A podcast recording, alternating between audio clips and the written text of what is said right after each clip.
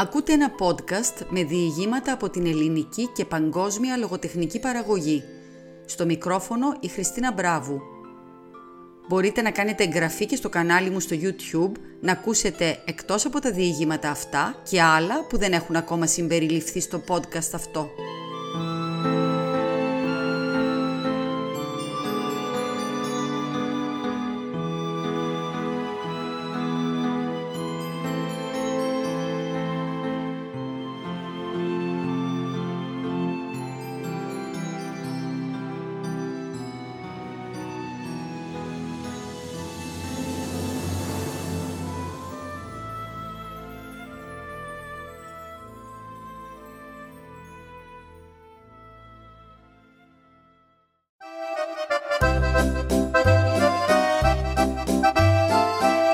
Αγκάθα Κρίστη Πρόβλημα εν πλώ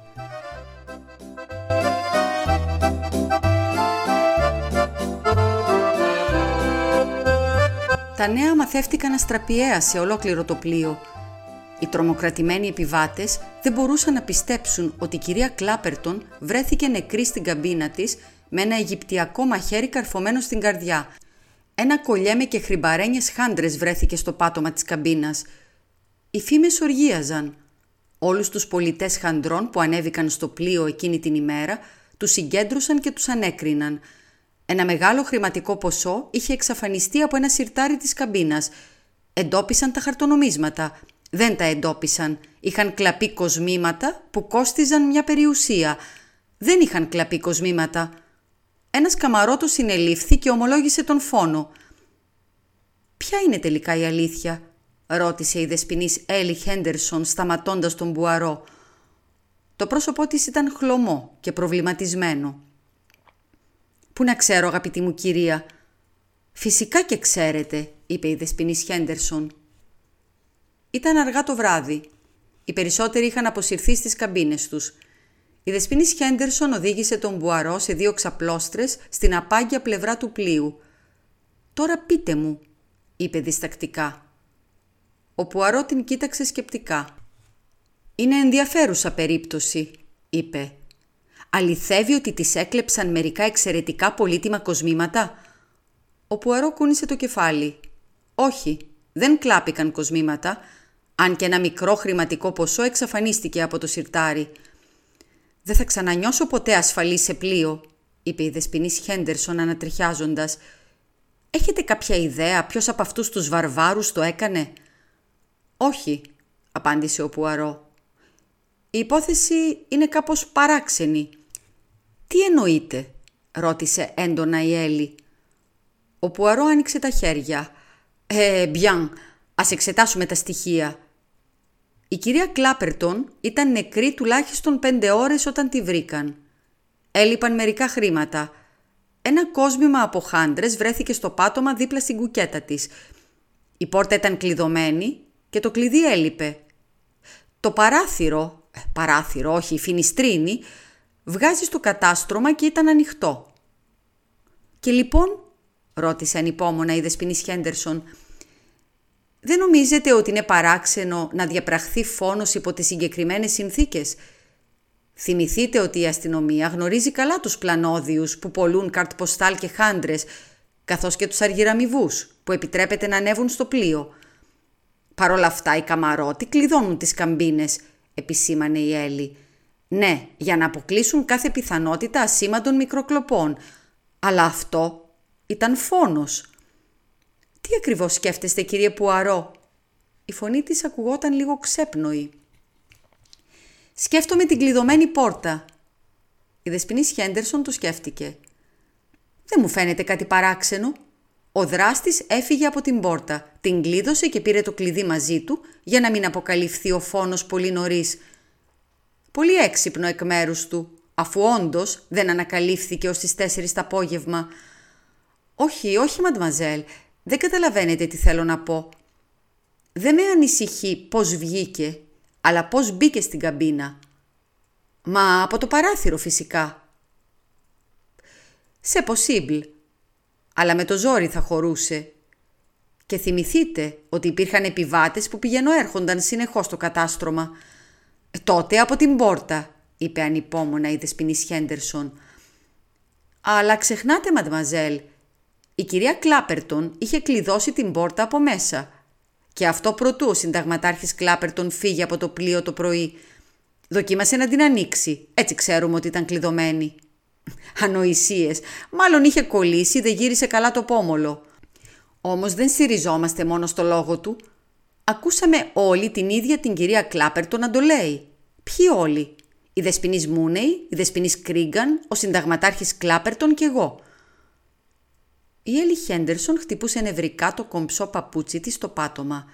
Παρέμενε σιωπηλή για μερικά δευτερόλεπτα. Ύστερα είπε με ελαφρώς οξύθυμο τόνο. «Και λοιπόν, τι ακριβώς συμπεραίνεται από αυτό; Αν η κυρία Κλάπερτον μπορούσε να κλειδώσει την πόρτα, υποθέτω πως θα μπορούσε και να την ξεκλειδώσει. Ακριβώς, ακριβώς. Ο Πουαρό γύρισε και την κοίταξε χαμογελώντας πλατιά. Και βλέπετε που μας οδηγεί αυτό. Η κυρία Κλάπερτον ξεκλείδωσε την πόρτα και βάλε μέσα το δολοφόνο. Τώρα θα ήταν πιθανό να κάνει κάτι τέτοιο αν ήταν κάποιος που πουλούσε χάντρες; Η Έλλη διαμαρτυρήθηκε. Μπορεί να μην ήξερε ποιος ήταν. Μπορεί ο δολοφόνος να χτύπησε, εκείνη να σηκώθηκε και να άνοιξε, να μπήκε μέσα δια της βίας και να τη σκότωσε. Ο Πουαρό κούνησε το κεφάλι του. Ο Κοντχέρ ήταν ξαπλωμένη ήρεμα στο κρεβάτι όταν τη μαχαίρωσαν. Η δεσποινής Χέντερσον τον κοίταξε έντονα. «Εσείς τι πιστεύετε» ρώτησε απότομα. Ο Πουαρό χαμογέλασε. «Φαίνεται ότι γνώριζε το άτομο που άφησε να μπει στην καμπίνα της, έτσι δεν είναι» «Εννοείται», είπε η δεσποινής Χέντερσον και η φωνή της βγήκε κάπως τραχιά, «ότι ο δολοφόνος είναι επιβάτης του πλοίου». Ο Πουαρό έγνεψε καταφατικά. «Έτσι φαίνεται». «Και οι χάντρες στο πάτωμα ήταν αντιπερισπασμός». «Ακριβώς». «Το ίδιο κυκλοπή των χρημάτων». «Ακριβώς». Έπειτα από μια σύντομη παύση, η δεσποινής Χέντερσον μίλησε αργά. Θεωρούσα την κυρία Κλάπερτον πολύ δυσάρεστη γυναίκα και δεν νομίζω να τη συμπαθούσε κανείς στο πλοίο. Αλλά δεν υπήρχε και κανείς που να έχει λόγο να τη σκοτώσει. «Εκτός από τον σύζυγό της, ενδεχομένως», είπε ο Πουαρό. «Δεν πιστεύετε όντως ότι...» σταμάτησε. Είναι γενική άποψη όλων στο πλοίο ότι ο συνταγματάρχης Κλάπερτον θα είχε δίκιο εάν την τζεκούρωνε. Αυτή ήταν νομίζω η έκφραση που άκουσα. Η Έλλη Χέντερσον τον κοίταξε ανυπόμονα, περιμένοντας να συνεχίσει. «Όμως οφείλω να πω», είπε ο Πουαρό, «ότι δεν παρατήρησα σημάδια αγανάκτησης από την πλευρά του συνταγματάρχη και το σημαντικότερο είναι ότι είχε άλοθη. Ήταν όλη μέρα με τις δύο κοπέλες και επέστρεψε στο πλοίο στις 4 όταν η κυρία Κλάπερτον ήταν ήδη νεκρή αρκετές ώρες. Ύστερα από άλλη μία στιγμή σιωπής, η Έλλη Χέντερσον είπε σιγανά «Αλλά πιστεύετε ακόμη ότι είναι ένας από τους επιβάτες του πλοίου». Ο Πουαρό έγνεψε. Η Έλλη Χέντερσον γέλασε ξαφνικά. Ένα αψήφιστο εριστικό γέλιο. «Μάλλον η θεωρία σας είναι δύσκολο να αποδειχθεί, κύριε Πουαρό. Υπάρχουν τόσοι επιβάτες στο καράβι». Ο Πουαρό της υποκλήθηκε θα χρησιμοποιήσω μια φράση από τα αστυνομικά σας διηγήματα. Έχω τις μεθόδους μου, Γουάτσον.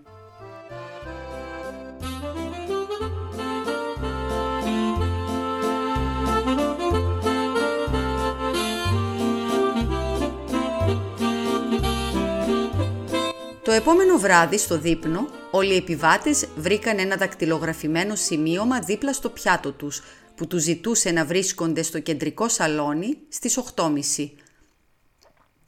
Όταν συγκεντρώθηκαν όλοι, ο καπετάνιος ανέβηκε στην υπερυψωμένη πλατφόρμα όπου συνήθιζε συνήθως η ορχήστρα να παίζει και άρχισε να τους μιλάει. «Κυρίες και κύριοι, όλοι γνωρίζετε για την τραγωδία που έλαβε χώρα χθες. Είμαι βέβαιος ότι όλοι επιθυμείτε να βοηθήσετε ώστε να έρθει ο δράστης αυτού του ιδεχθούς εγκλήματος ενώπιον της δικαιοσύνης.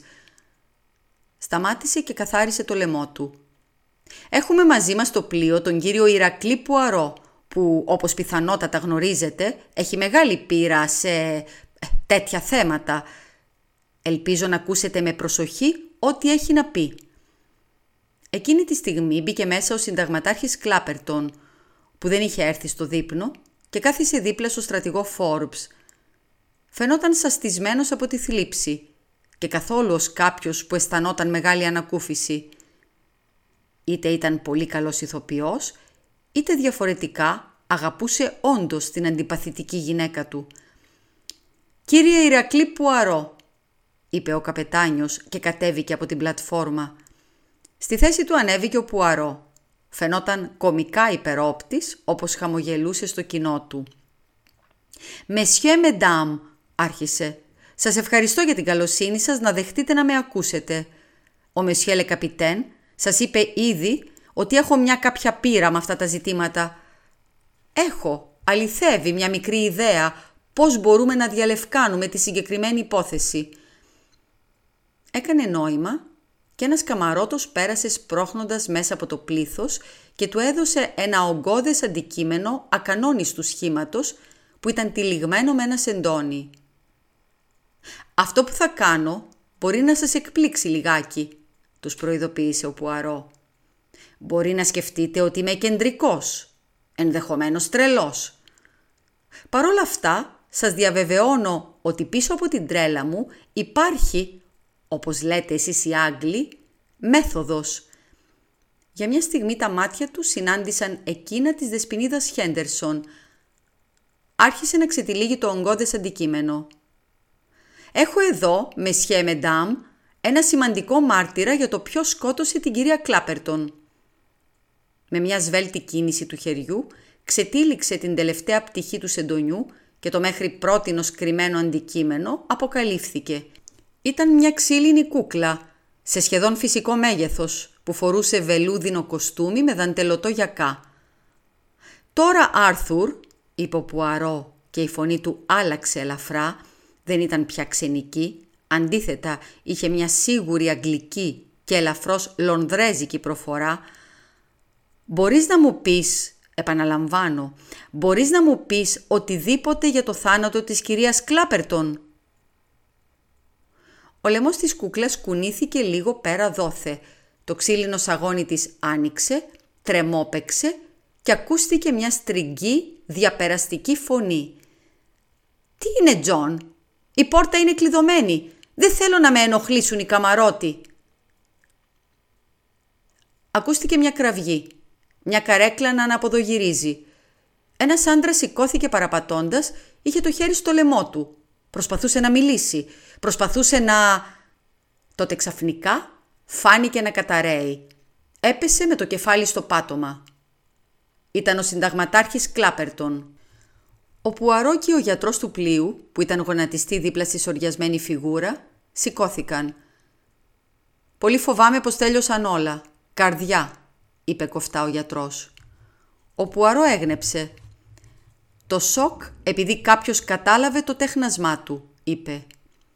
Γύρισε στον στρατηγό Φόρμπς. «Ήσασταν εσείς στρατηγέ που μου δώσατε ένα πολύτιμο στοιχείο όταν αναφέρατε τις μουσικές επιθεωρήσεις. Προβληματίζομαι, σκέφτομαι και ύστερα μου έρχεται. Ας υποθέσουμε ότι πριν από τον πόλεμο ο Κλάπερτον ήταν εγκαστρίμηθος.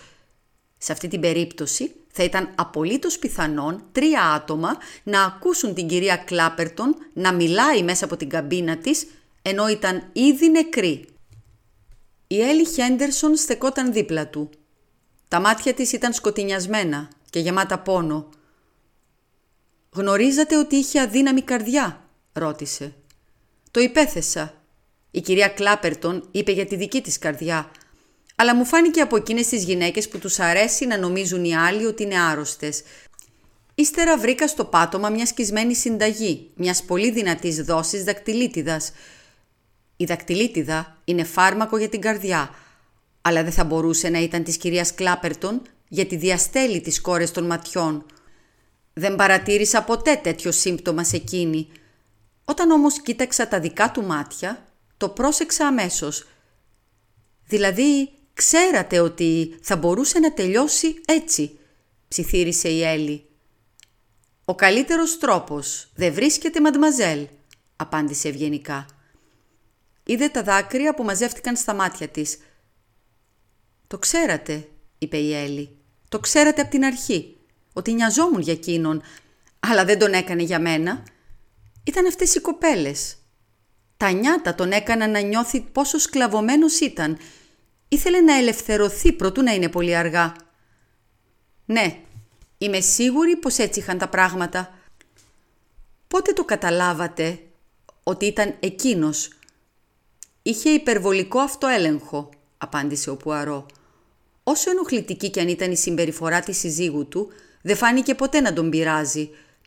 Αυτό σημαίνει είτε ότι ήταν τόσο συνηθισμένος που δεν τον ενοχλούσε πια, είτε διαφορετικά, εμπιάν, επέλεξα τη δεύτερη εναλλακτική. Και είχα δίκιο.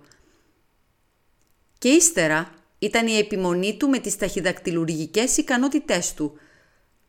Το βράδυ πριν από το φόνο έκανε ότι προδόθηκε. Αλλά κάποιος σαν τον Κλάπερτον δεν προδίδεται. Πρέπει να υπήρχε λόγος.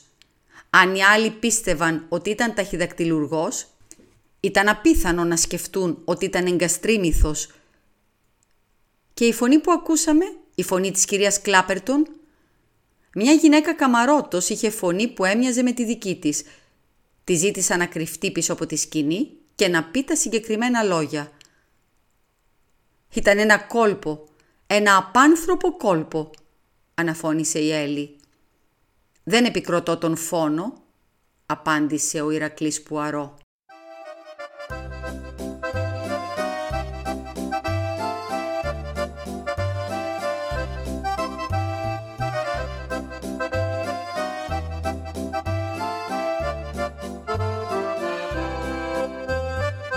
Η Χριστίνα Μπράβου διάβασε το τρίτο και τελευταίο μέρος του διηγήματος της Αγκάθα Κρίστη «Πρόβλημα εν πλώ».